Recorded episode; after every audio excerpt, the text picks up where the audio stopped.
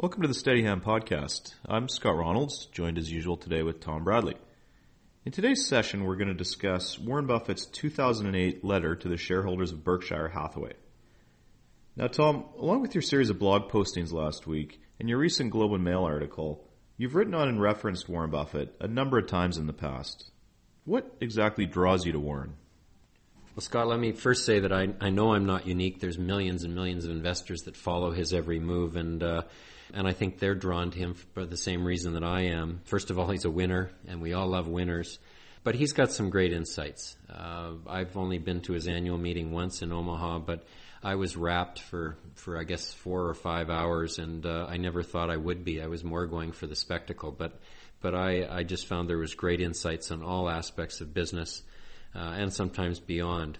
He's also a great communicator, and I think we all at times need to get the message delivered in different ways or in ways that were very understandable, and I think he does that. So those are certainly things that draw me, but maybe more than anything is just the common sense of what he says, how he works, how he invests, and obviously how he writes his letter. We have titled our blog Cutting Through the Noise, as you know, and I think he cuts through the noise every time he opens his mouth or puts his pen to paper.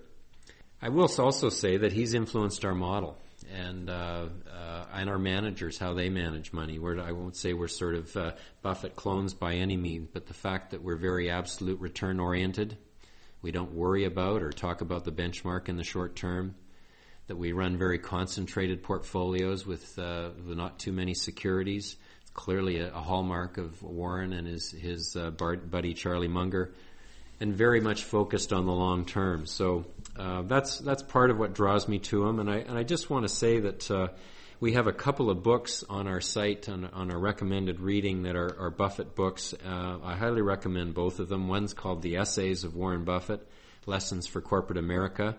It's actually, the author is Warren Buffett, but the editor, Lawrence Cunningham, this is back in 2001, has pulled all kinds of different snippets from the various letters that he's done over the years and categorized them and ordered them. And so if you haven't been a regular reader, it's a great way to catch up.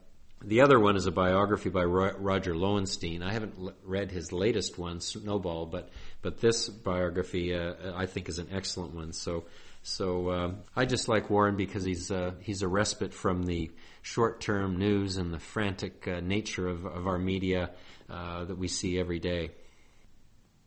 Now, how would you characterize Buffett's tone in his letter and his thoughts on the current investment climate? Well, he's been hit like everyone else, and I've had a few people tell me since they saw my blogs, well, you know, Berkshire's down more than half from its peak, and I know that, but we've got to remember that Mr. Market is doing that, not Mr. Buffett, and he's had in his portfolio all kinds of stocks that have gone down, just like everybody else. But I think, having said that his tone is optimistic. He talks about the crisis we're going through in the front page of the front end of the letter, and he really does believe that the resourcefulness of the U.S. economy and the citizens will pull us out the other side. I happen to agree with that. In fact, having that view has probably caused me to be a little too early in encouraging our clients to rebalance back to equities. But I do think we'll come out of this, as does he, and clearly the optimism extends to his opportunities in investing. We may talk about this later in the podcast, but he sees way more opportunities today than he's seen in many, many years.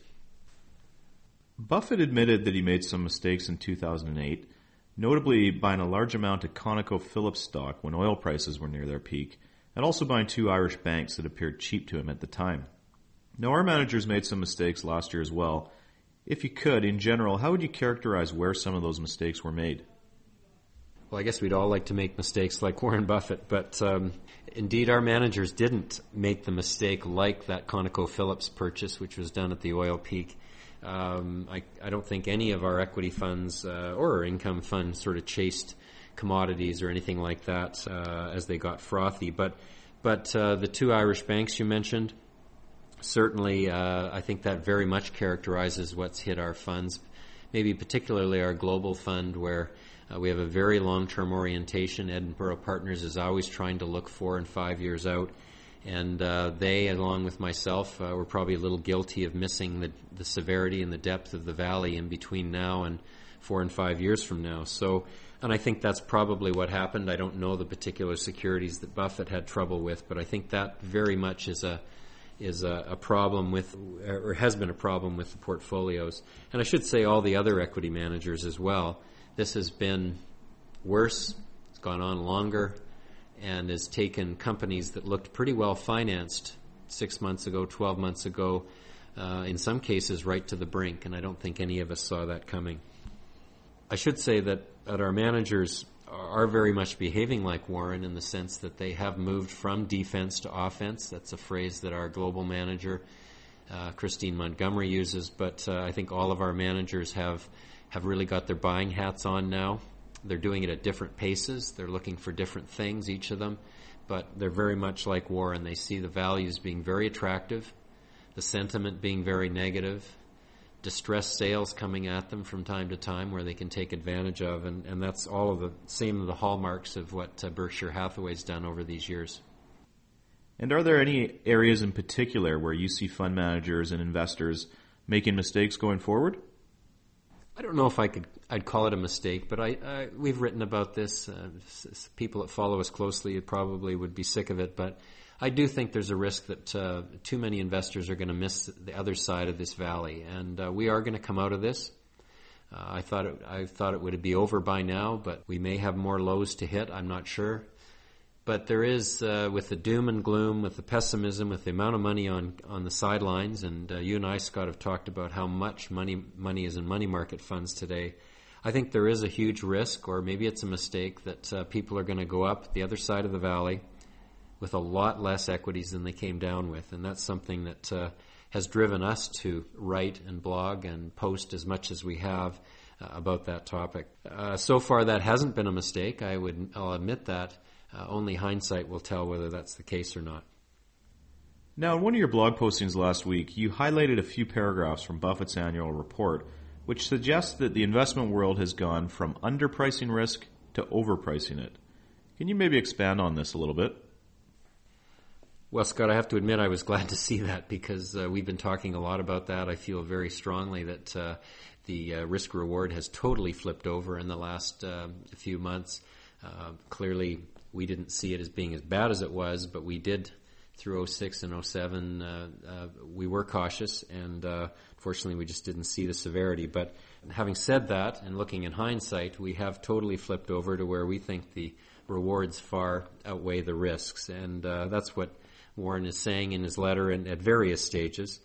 The flip side of that, though, is very interesting, and it's something we've just started to talk about in the last few weeks, is not only is risk underpriced, but safety, particularly government bonds and T-bills, is overpriced. And he goes to the point of saying that maybe, along with the tech bubble and the real estate bubble, U.S. Treasury bonds will go down in history when we look back years from now as being one of those bubbles that we'll remember from this decade. And I thought that was a pretty remarkable statement. So his view, or I guess I have to say our view, is very much in line with his, that risk is now being pretty reasonably priced, and there's opportunities to go after it.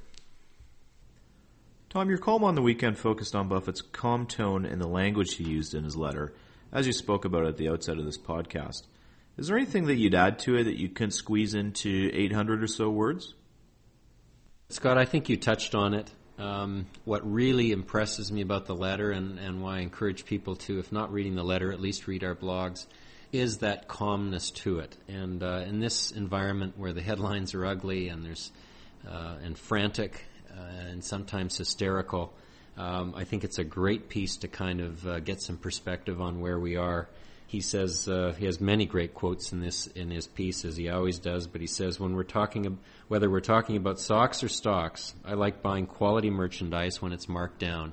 And he clearly sees opportunities now that he didn't see a couple of years ago. I was down in Omaha and saw the annual meeting back in 05, and he got more bearish after that, but he was already struggling to manage to invest the cash that they had sitting on the sidelines, and that's quite the opposite now. He's quite excited about what he's got in front of him. So I think that calmness, that tone, that reminder that good old long-term steady investing is going to win at the end of the day is still the biggest influence it had on me over this last week.